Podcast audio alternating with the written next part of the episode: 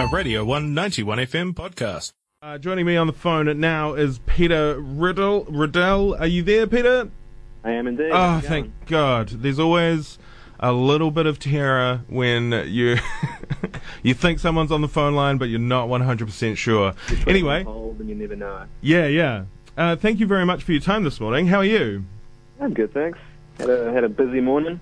Yeah, I'm Got a new sh- song. I'm sure. So, uh, so the reason we're talking uh, is people probably uh, recall you best from your work with Wax Chattels.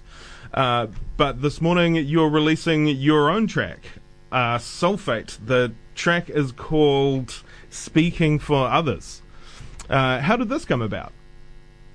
Um, well, we were pretty busy with Wax Chattels last year, and when you're busy with something, you're always fantasize about doing something else, I guess. Yeah.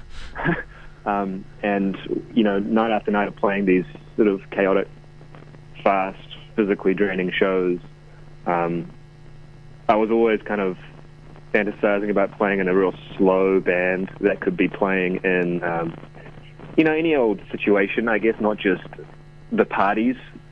Um, and what started out as like a more singer-songwriter thing very quickly became loud again, again. Um, but um, I think it sort of, I don't know. We came back from the tour, and I wrote a bunch of songs, and decided to get my buddy David Harris to play drums on them, and ended up uh, recording a bunch, and this is it, basically. This is the results of that. I decided it was too good not to put out, but not the right vibe for Wax Chattels, you know? Yeah, I find it. Uh, it's a, a different tangent than Wax Chattels, but I feel you've still kept the intensity. If that makes Yeah. any any sense. Absolutely. Um, especially the uh, your voice on it is really mesmerizing. Um, and great. yeah, I like how it's uh, it's still got some party in the track. Yeah. Well, I mean, that's interesting to hear because I I've I've been keeping it pretty close to my chest, apart from you know the three or four others who've been helping me with the project, and so it's quite interesting. Today's going to be an interesting day because people will listen to it and get back to me and come back with things like still got the party vibe, and I'm like, well, that's interesting. Well, it's uh, I I say it's still got some party. Um, I I don't want you to you to think that this is uh, the the next banger. I mean, it's um, well, I I guess it it could be. Um, how long? How did you find time to fix and fit in your own your own musical uh, adventures? um, I don't know. I guess there's always time if you make it. Good Like, answer. We've, we've been working on the Wax Chattels record number two pretty steadily for the last, like, I'm not sure, almost six months maybe. But, you know, there's only so much mental energy you can apply to a particular project. And this was a nice way of, like, getting out of that, I think. It's also the first time that I've been behind the consoles of the mixing desk as well. So I've been, like, you know, recording it all myself, mixing it all myself. Um, so it's been a great learning opportunity for me in that regard as well, which I'm finding very useful doing all this stuff for Wax Chattels as well. Yeah, that's uh, it's a. It's always really interesting learning a new skill, and b. Um, I, I guess it must make it more personal if you're working on. oh man, I've been inside these songs for so long now. Right. so is it a point now where you're you're happy to to release them onto the public and to get away from them, or are you Absolutely. you're looking forward to? Although I kind of felt like that when I sent them out to be mastered. I got uh, James Goldsmith, who just worked. I heard your advert just before the Beast Yeah. Wars tour coming down. Yeah. he made Beast Wars records and stuff. So um, he did all the mastering, and as soon as I sent it to him, it's kind of like, kind of like, okay, that's my job done. Hands off. I can't touch it anymore, which is a very satisfying feeling. And I guess today is also, once it gets put out into the world, a satisfying thing in itself. You know?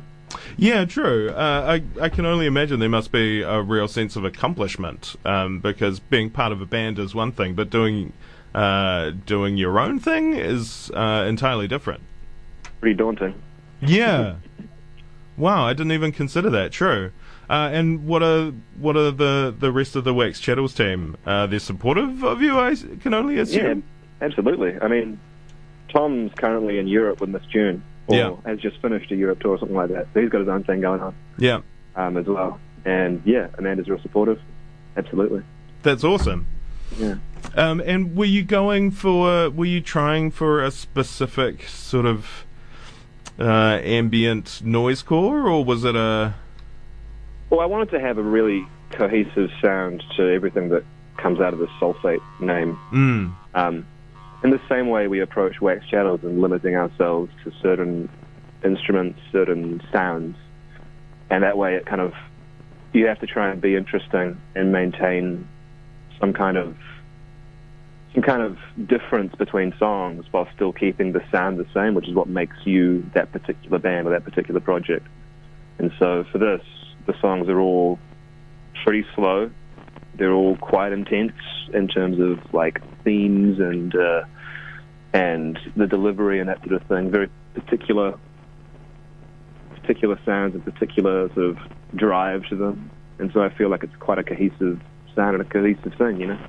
yeah, I find it really interesting what you uh, said in the press release about. Um, you started writing about writing this uh, in Japan and the way that um, sometimes trying to be understood is a struggle.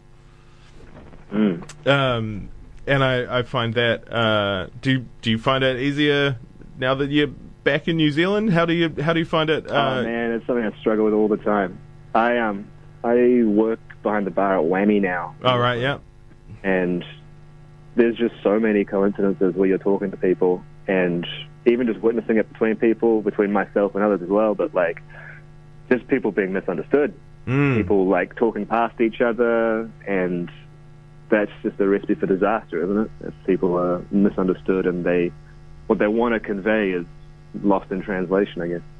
Yeah, I always find that really interesting. How even uh, when you're speaking the same language uh, in terms of English, say, uh, how different life experiences or or even different intonations can totally totally miss the point, or like you say, talk right past each other. Absolutely. Terrifying. Yeah, it actually is. Uh, well, thank you so much for your time this morning, man. I know that you Hey, will have a busy day of uh, probably answering all these questions all over again. No, So- it's great to talk to you, man. Cool, Thanks man. having Me on. No worries. Uh, really appreciate your time this morning, and I'm about to play uh, the debut track from Sulfate. This is Speaking for Others. You're on Radio 1 91 FM, the Otago Museum Breakfast.